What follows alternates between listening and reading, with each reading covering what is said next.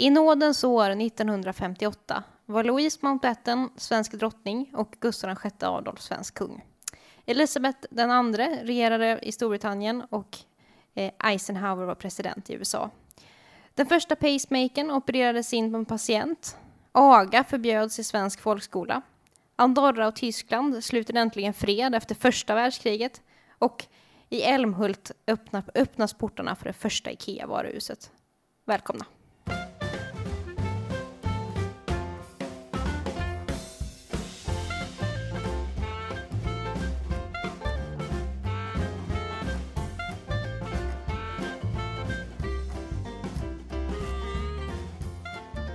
Ja, hej och hjärtligt välkomna till ännu ett avsnitt av Historielingo, våran populärvetenskapliga podcast som sysslar med historia. Ja, och jag heter Lisa Viktorsson. Och jag heter Riva Morgan. Och idag ska vi alltså avhandla år nittonhundrafemtioåtta. Och det här är, som trogna lyssnare vet, den femte delen i vår årtalsserie vi har kört nu. Femte veckan på rad med ett okänt årtal på nittonhundratalet. Det stämmer alldeles utmärkt och... Eh... Ja, vi hörde ju din fina inledning här. En sak som jag reagerar på är det här med Andorra. För visst var det så att de glömdes bort i Versailles-freden? Ja, precis. Um, man trodde ju då att um, freden efter, nu femtioåtta, nu pratar vi alltså efter andra världskriget. Uh, och man var väl, trodde väl att freden efter första världskriget liksom var överstökad. Men så var det inte, utan freden mellan Tyskland och Andorra eh, hade inte slutits. Man hade glömt bort det under freden i Versailles. Så att det rättar man till då nittonhundrafemtioåtta. Ja, det är inte lätt att vara ett litet land. Man blir ofta bortglömd. Ja, och eh, mindre än Andorra är svårt att, svårt att bli. Men eh, nu till nittonhundrafemtioåtta. Eh, jag tänker höra, vad, vad, vad ska vi börja med? Har du någonting? Ja, när vi drog förra veckan så, när vi drog årtalet nittonhundrafemtioåtta så var det först, min första referens var ju faktiskt ett sportevenemang. Ja, okej. Okay. Eh, och det är inte så vanligt att jag har den referensen. Men nittonhundrafemtioåtta så arrangerades fotbolls-V M i Sverige. Just det, just det. I Stockholm va? Bland annat i Stockholm. Man spelade på många olika, i många olika städer i Sverige och på varierande storlek på arenor. Finalen spelades på Råsunda. Just det. Eh, specifikt till det här V M:et så byggde man Nya Ullevi i Göteborg. Ah, okay. Men man spelade också på små arenor som till exempel Rimnersvallen i Uddevalla. Eh, men det här var ju en jättegrej, ett jättearrangemang och är väl kanske fortfarande ett av de största idrottsevenemangen som har arrangerats i Sverige. Ja, och det gick ganska bra för hemmalaget också, vill jag minnas. Ja, så bra har det ju aldrig gått förut för Sverige för att det blir en medalj. Otroligt. Eh, inte ett guld, men väldigt silver. Man spelar, Sverige spelar finalen mot Brasilien där man förlorar då med fem två i finalen på Råsunda. Varför är det nittiofyra alla pratar om när man bara kom trea? Ja, det är... Egentligen borde vara femtioåtta som är året på alla släppar. Då kan vi kanske avslöja för lyssnarna att varken du eller jag är speciellt insatt i fotboll. Nej. Eh, därför så, så är det kanske dumt att vi pratar om det, men... Eh, Det här var en jättestor folkfest, om inte annat. Ja, det kan man ju verkligen tänka sig. Jag tänker inte gå in i detalj på hur Sverige spelade och hade laguppställningar och sånt där, för det förstår vi inte. Men jag vet att det var nästan femtio tusen i publiken på Råsunda. Det är många människor. Under finalen. Och det här var något som engagerade folk och man slog ju mynt av det på olika slätt, till exempel så... I flingpaket så stoppar man ner bilder på svenska landslagsspelare som man kunde få, flingpaketen. Och eh, man gjorde frimärken med olika fotbollsspelare på. Lite som sådana här filmisar heter det väl som eh, folk ja. samlade på förr. Ja, precis. Fast med fotbolls, fotbollsspelare på. Och eh, det var ju inte bara folk som gick till arenorna och fysiskt tittade på matchen. Utan vi har ju fått ett nytt medie här. Mm. Och det är ju tv-apparaten. Ja, det är ju under femtiotalet verkligen som tvn liksom äh, sätter sig, blir en grej på riktigt. Även om den hade funnits tidigare så kommer den ut i stugorna på riktigt på femtiotalet. Ja, och det är ganska dramatisk ökning just nittonhundrafemtioåtta. Ja, okej. Okay. Många köper en tv bara för att kunna se på det här fotbolls-V M:et då. Och eh, innan femtioåtta så hade ungefär sjuttiofem tusen svenska hushåll tv-licens. Ja, det är inte jättemånga. Efter V M hade en kvarts miljon, alltså tvåhundrafemtio tusen eh, människor tv-apparat i hemmet. Ja, det måste ju varit glada dagar för Sveriges Television det här. Ja, definitivt. Och de här liksom fotbollsspelarna som var med femtioåtta, de blev ju stora idoler. Som sagt, man, man hade med bilder i filmpaket, eller flingpaket och eh, så vidare.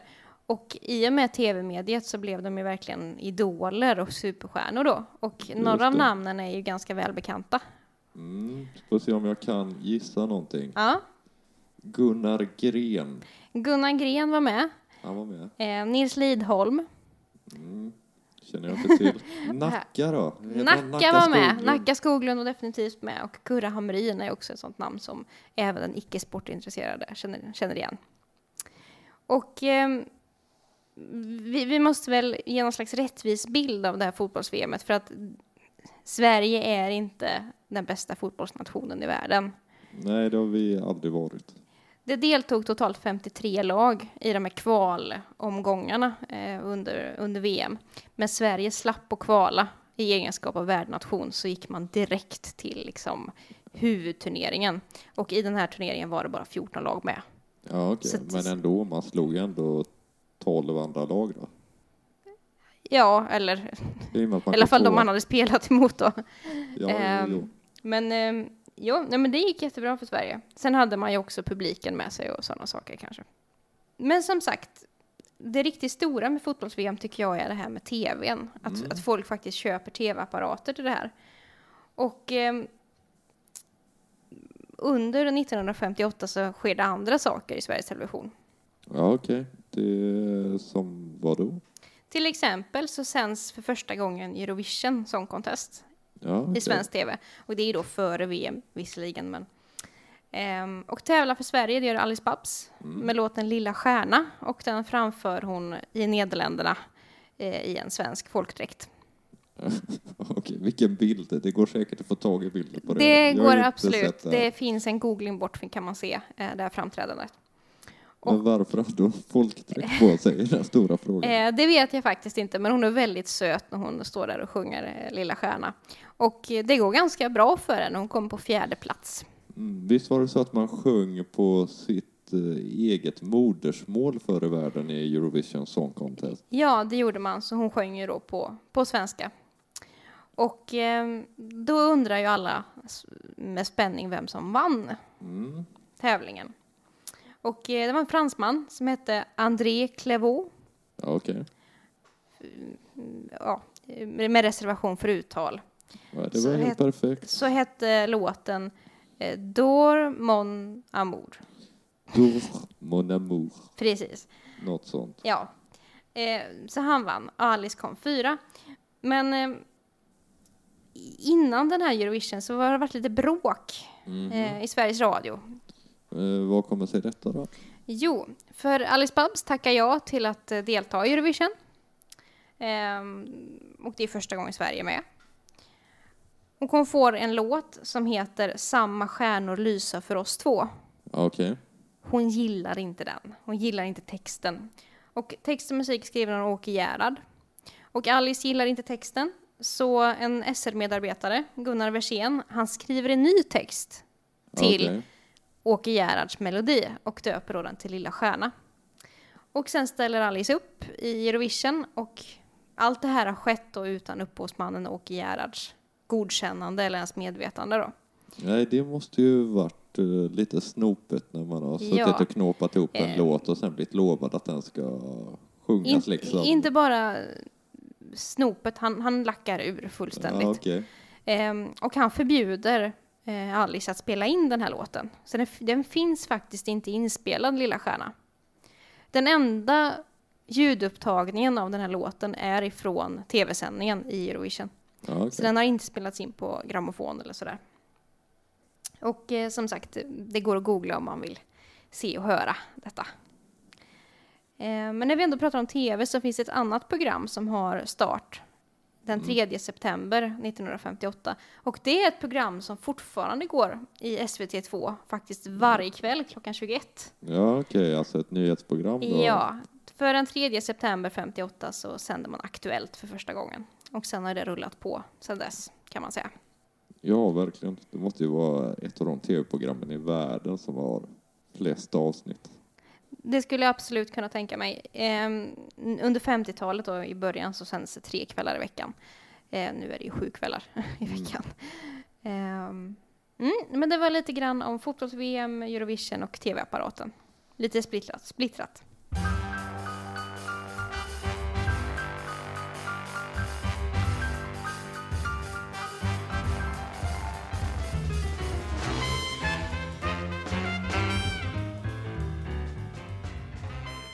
Vad, vad har du hittat för någonting om femtioåtta? Ja, jag tänker att vi ska röra oss till kyrkans värld.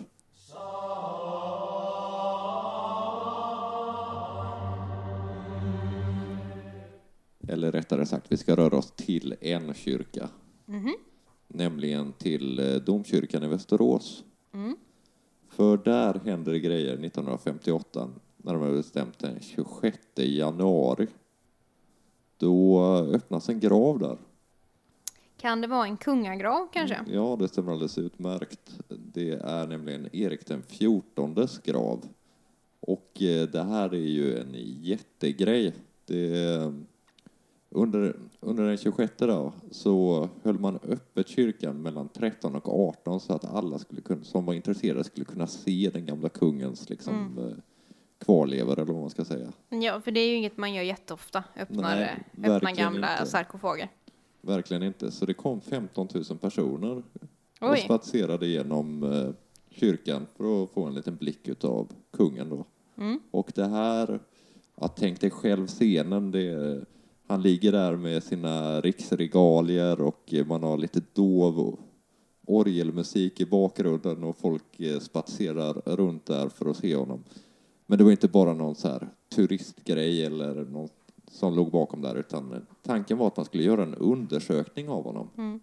Fast det blev ju lite som att han låg på Lidde parad fast eh, fyrahundra år för sent. Precis, det ja. Får man väl säga. Eh, egentligen var det Västmanlands läns landshövding mm-hmm. som eh, kom på hela det här. Han hette eh, Ragnar Kasparsson. Och eh, det hade beslutats att eh, domkyrkan skulle restaureras. Och då tänkte man att när vi ändå ska hålla på och rycka upp saker här i kyrkan så kan vi göra en undersökning utav den gamla kungen.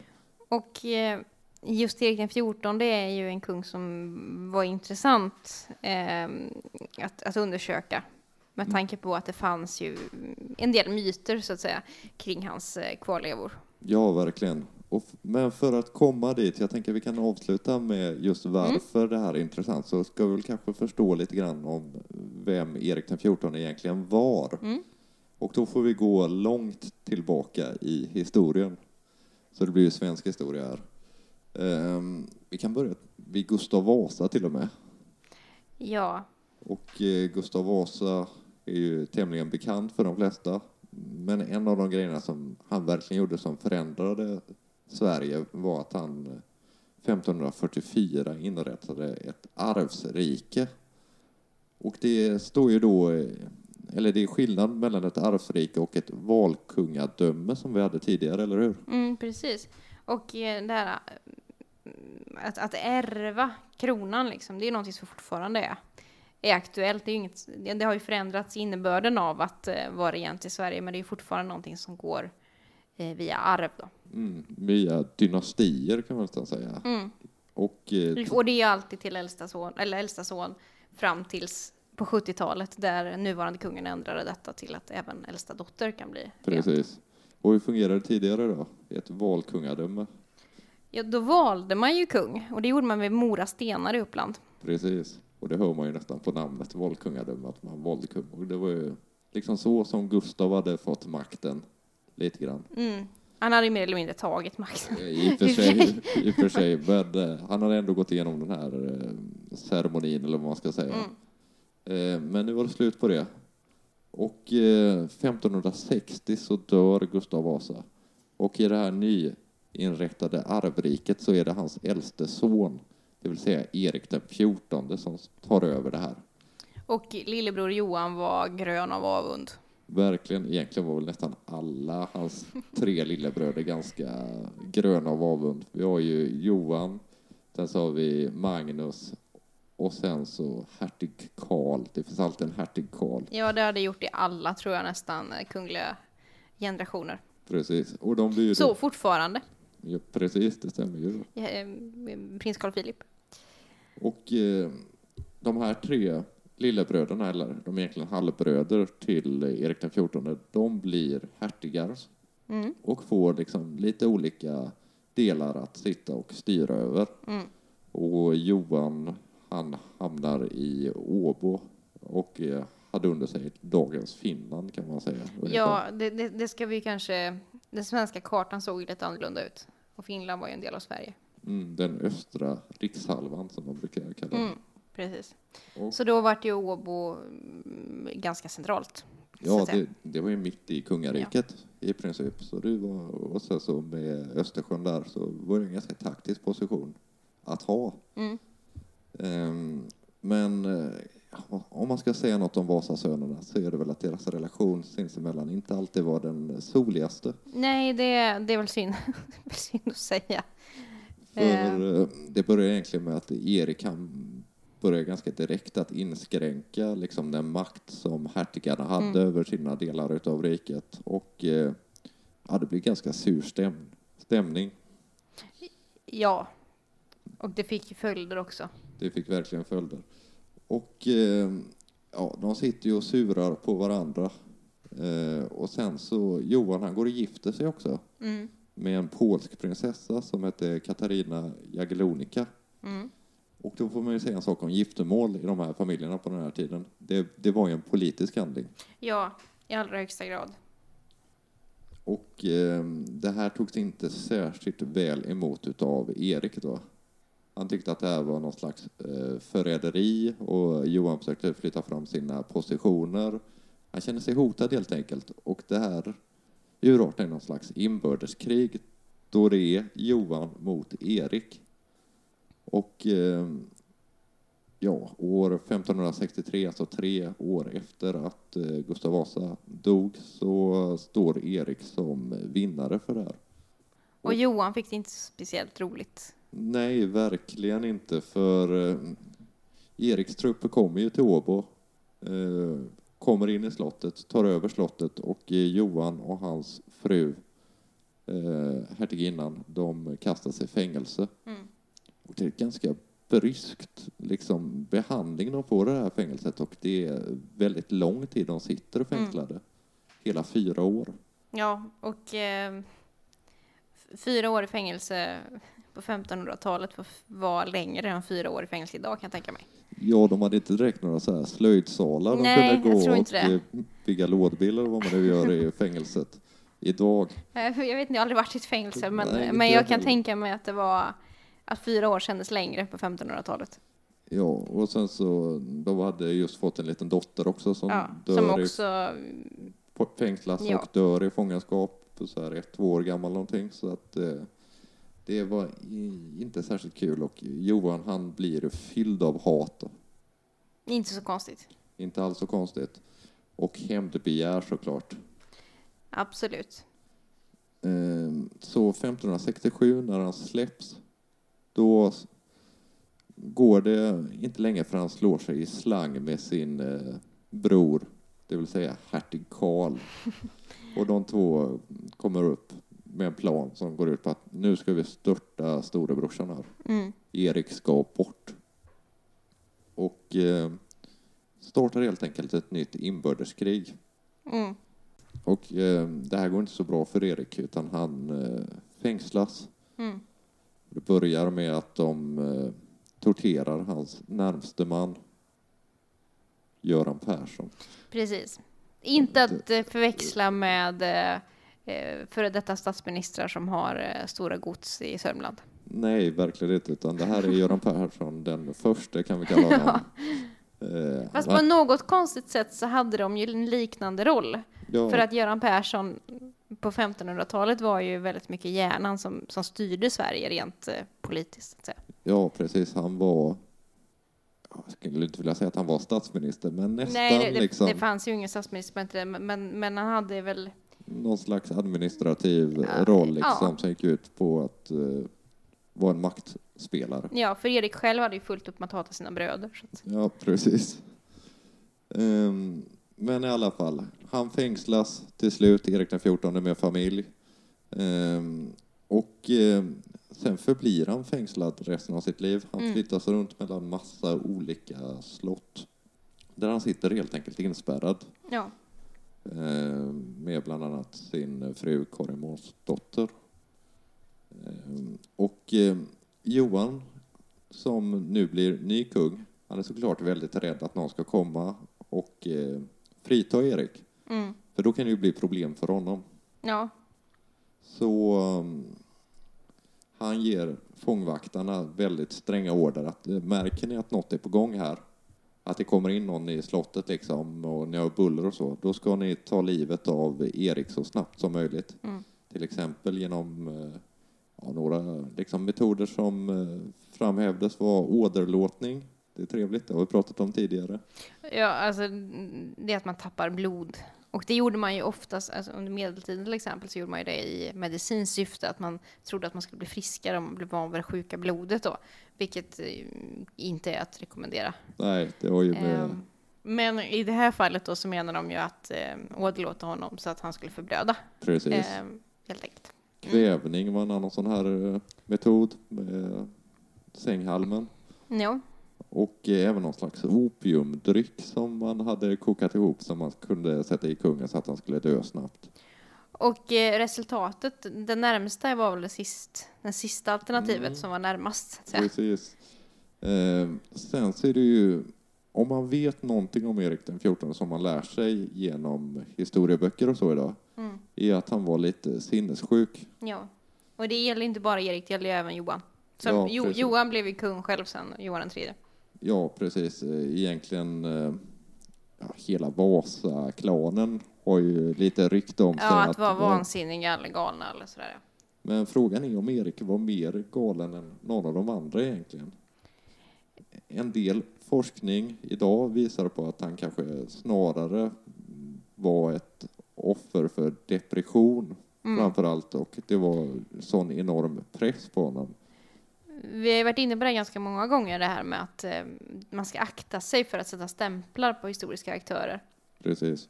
För att utifrån dagens tjugotjugo års perspektiv så ja, man är galen om man spärrar in sina bröder i fängelsehålor och låter eh, syskonbarn eh, dö och sånt. Eh, men, men man måste ju alltid försöka se det ur deras Precis. Perspektiv så att säga. Och... Eh, Och sen får man ju tänka också att vara monark på den här tiden, och så hade man ju ett hovliv mm. där man konsumerade väldigt, väldigt mycket alkohol hela tiden. Och ja. det, det sätter ju också liksom eh, kanske en sinnesstämning i gungning lite grann. Ja, och eh, dålig kosthållning och, eh, och sen så är det klart kalla att... slott och så vidare. Det, det var hela, hela, hela livsmiljön under femtonhundratalet var ju var ganska hård. Ja. Både för fattig och rik. Och eh, den här paranoian liksom, som eh, han måste ha upplevt, den var ju befogad också. Så att det kanske inte var så konstigt att han blev lite, eh, ja, vad ska man säga? Det, det var inte konstigt att han blev lite eh, vinglig i psyket på grund av den. Eh, nej, nej, alltså... de, de var ju, alltså ondskan som de här Vasasönerna utövade mot varandra, det, det, det är ju inte, det var ju inget som var normalt på femtonhundratalet heller. Nej. Men att säga att bara för att de var extremt onda mot varandra så behöver inte det betyda att de var sjuka. Nej. Och det är väldigt svårt, för det, och det är väldigt svårt så här långt efteråt att avgöra då. Och sen så Gustav Vasa, han var ju en mästare på det här med propaganda. Eh, han var ett geni när det gällde mm. propaganda. Och det eh, slipprade väl ner lite grann till sönerna också. Johan den tredje hade en stenhård propaganda mot Erik den fjortonde. Och beskyllde honom för att tycka helt vansinniga saker som kanske också har färgat vår syn av Erik den fjortonde. Till exempel så sa Johan att Erik ville utroda, utrota hela högaden. Mm. Att han ville provocera ett fram ett krig med Ryssland och att han ville bränna upp hela Stockholm. Ja, ehm, jag tror vi har pratat om det här med propaganda i tidigare avsnitt också. Att, att, att det är ju som fadern och Gustav, Gustav den förste eller Gustav Vasa. Han, han var ju en superpropagandamaskin och mm. han gjorde ju, han lät ju nedteckna hjältesagor om sig själv och sånt där som, som jag har traderats som, som san, sanna historiska berättelser i skolan, och tyvärr tror jag i modern tid också har gjorts. Jag själv fick ta del av de här hjältesagorna i, i lågstadiet och ja, som att det var sanning så att säga. Precis. Så att det, det, det måste man ju alltid när man pratar om historia tänka in att propaganda kan vara en, en, en spelpjäs. Ja, precis. Man brukar ju prata om tendens mm, när man pratar källkritik och så. Men åter till Erik, och eh, det är kanske det som det här inlägget i den här podden handlar om egentligen, för att det sägs ju att han blev förgiftad utav ärtsoppa. Precis, med arsenik. Med arsenik. För han får en dag väldigt ont i magen och blir sängliggande mm. under den här eh, fångenskapen. Och eh, fyra dagar senare så avlider han. Och det sägs då att han har ätit ärtsoppa precis innan det här. Med, innan han blir sängliggande. Ja. Och det här att han ska ha blivit förgiftad av ärtsoppa är ju någonting då som har levt i så här, svenska folket muntligt traderat från femtonhundratalet och fram till nittonhundrafemtiotalet då. Precis. För åter till de här dagarna nittonhundrafemtioåtta. För man, ja. för man håller på med den här i en vecka, håller man på med en minutiös undersökning utav, av liket helt enkelt. Mm. Eller skelettdelarna är det ju snarare. Ja. Och eh, den är tvärvetenskaplig. Det är en massa olika discipliner som är inblandade i det här. Och eh, det visar sig att Erik faktiskt hade höga halter av arsenik i sig. Eh, däremot så hittar man inga ärtor. Så om det var ärtsoppa kan man inte veta. Eh, nej, men att han blev förgiftad, det kan man konstatera. Det kan man konstatera. Och sen så kan man ju såklart inte härleda det här till Johan den tredje heller. Det finns inget bevis liksom på att Johan den tredje var den som gjorde det. Men, Men det var ju lägligt för honom. Det var väldigt lägligt, och eh, jag skulle vilja sätta det som sant att det var på Johan den tredjes order som eh, Erik den fjortonde. Ja, det, det, det är nog eh, bortom allt, allt tvivel. Och sen blev han ju själv då kung i Sverige. Precis. Och det... Det gick också sådär. Det gick inte särskilt bra. Men det är en helt annan historia. Men eh, nu var det nittonhundrafemtioåtta eh, vi pratade om. Och då fick vi alltså svaret på en gåta som var över fyrahundra år gammal. Ja, som har jäckat oss historiker i århundraden. Fast kanske inte oss då, för ingen av oss var ju född nittonhundrafemtioåtta. Nej, men, men jag pratar om oss som skrå. Ja, absolut. Um, ja, ska vi ta oss tillbaka till nittonhundratalet? Det tycker jag verkligen, för det var det jag hade på Erik den fjortonde, så vi kör en jingle här så kommer vi tillbaka till det glada femtiotalet sen. Mm.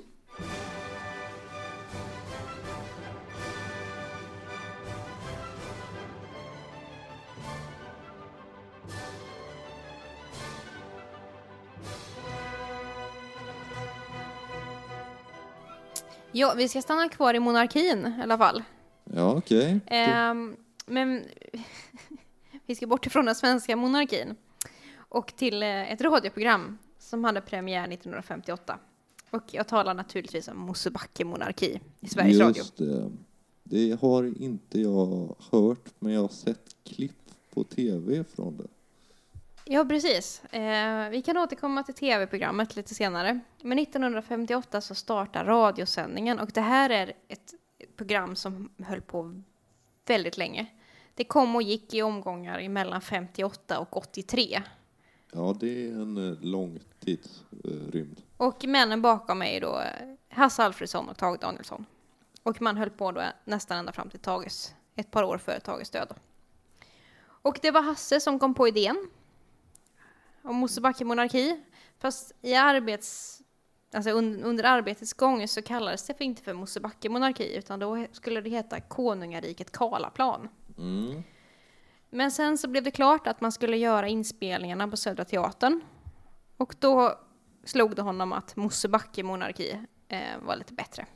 Um, och ta- tanken eller idén fick Hasse av att göra ett radioprogram av en väldigt känd tidning som hette Grönköpings veckoblad, mm-hmm. som ju var o- omåtligt populär satirisk eh, tidskrift, och eh, han ville göra något liknande fast i radioformat då, och då döper han det här landet till Mosebacke-monarki, och det ska då vara ett Sverige i miniatyr som har liksom sitt eget styre och sitt eget så, så. Som en liten Vatikanstat i Stockholm kan man säga. Och invånarna i Mosebacke-monarki, de heter ju då förstås Mosebasker. Mosebasker, ja okej. Okay. Och eh, det, det, är, det är ett satirprogram. Man driver med aktuella händelser och eh, nyheter och sådär. Och man blandar sketcher, inspelade då på Södra teatern, och med lite mer stillsamma inspelningar ifrån Hasse och Tages skrivarstuga i Vitabergsparken. Och så klipper man ihop detta då till ett, eh, ett radioprogram.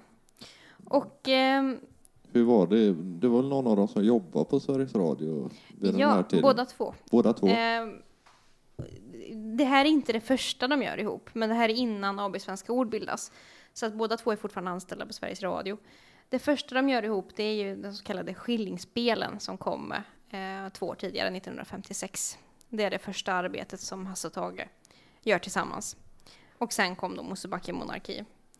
Eh, och sen några år senare, sextioett, om jag inte minns fel, så grundar man då A B Svenska Ord med eh, Tage som vd och Hasse som styrelseordförande. Ja, det är ganska roligt. Eh, och deras respektive fruar då var suppleanter i styrelsen. Och sen var det, det var det som var Svenska Ord. Eh, Och i Mosebacke-monarki i radioversionen då så är det ju, det är ju idel eh, bekanta namn i laguppställningen. Det är ju då Hasse och Tage själva, Hatte Furuhagen förstås, eh, Carl-Uno Sjöblom, Moltas Eriksson, eh, Olle Palin och förstås Gunnar Svensson som är ju med i nästan allt Hasse och Tage gjorde. Men i Mosebacke-monarki så kallar man honom inte för Gunnar Svensson utan för Helmer Bryd. Okej. Okay. Sen har man med gäster, alla möjliga gäster. Till exempel Birgitta Andersson som sen ju kom att samarbeta med dem under sextiotalet i flera mm, produktioner. Det. Att angöra en brygga inte minst. Ja. Ehm. Och ehm, till en början så går det inte jättebra för det här programmet. Vi ska ju ha klart för oss att det här innan Hasse och Tage har slagit igenom. Nej, de var bara två komiker bland andra. Eller komiker inte ens var de det, ehm, nöjespersonligheter. Ja, ja, det får man säga. Eller journalister till och med. Och eh, det de har gjort innan de varit kända för är framförallt studentspex. Eh, Hasse Spex tror jag fortfarande är, liksom, sitter i, i D N A-t hos eh, Lundastudenter. Eh, med härjarvisan, inte minst. Just det. Bränna röda stugor och sånt. Sjunger de. Ja, nu ska vi ut och härja. Supa och slåss. Eh, och så vidare. Ja. I alla fall, så att de, är, de, är inget, de är inga kända namn hos gemene man ute i stugorna. Ehm, och, och det går så där. Man flyttade ju från P ett till P två för att Sveriges Radio tycker att programmet är för smalt. Mm-hmm. Och det gick fortfarande så där. Men så småningom så flyttar man det en gång till till P tre. Och då slår det igenom fullständigt och blir jättepopulärt. Och det här programmet maler på, och nittonhundrasextioåtta så blir det då en tv-version, en tv-serie av det. Ja, det är det jag har sett. Och det heter då Mosevisionen. Och det, det kom i åtta delar. Ehm, sen gjorde man även inhopp i andra program. Man gjorde en, en nyårsvaka till exempel nittonhundrasjuttio. Men eh, det är framförallt då de här åtta delarna, nittonhundrasextioåtta. Och för den som är intresserad så finns de att titta på på Sveriges Televisions öppet arkiv. Gratis att, eh, att streama. Och det kan jag rekommendera. Det finns många eh, väldigt kända sketcher med i just eh, Mosevisionen. I, inte minst Norgevisan. där de ja, står framför en Sverigekarta och, eller Nordenkarta och möblerar om, i, vi tar bort landskap som inte behövs och sånt där. Just det. Ehm, till exempel och hela Norge som inte är ett landskap men ett land som de tyckte var onödigt.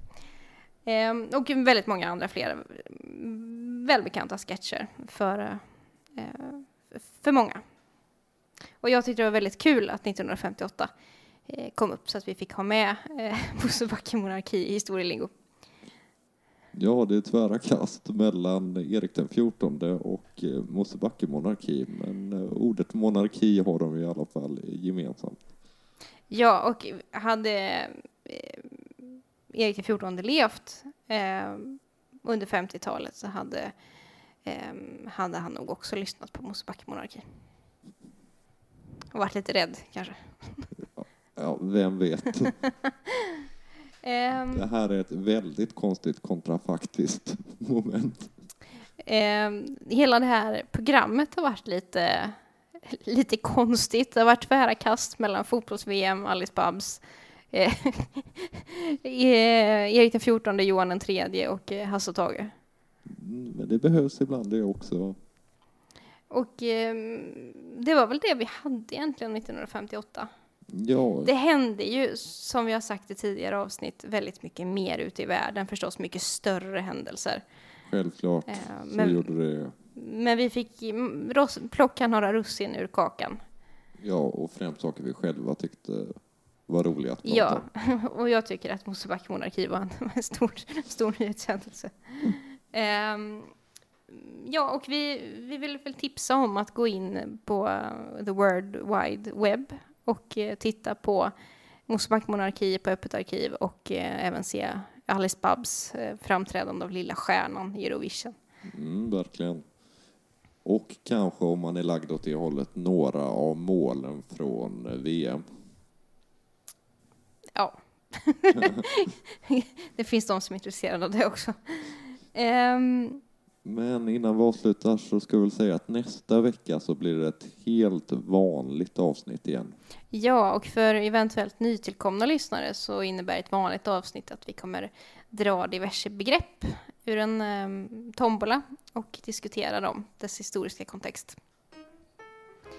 Eh, men om ni tyckte det här var roligt, vi har ju kört nu fem veckor med olika årtal under nittonhundratalet, och om ni gillar det här konceptet så får ni väldigt gärna höra av er, för då kan vi ju kanske köra en till sån här mm. serie.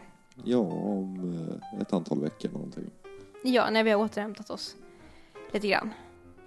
Och eh, då kan ni mejla oss på historielingo at gmail dot com eller kontakta oss via Instagram, och där heter vi kort och gott Historielingo. Och eh, så hoppas jag att vi hörs igen om en vecka. Det hoppas jag också. Stort tack för att ni har lyssnat. Stort tack. Ha det bra. Hej.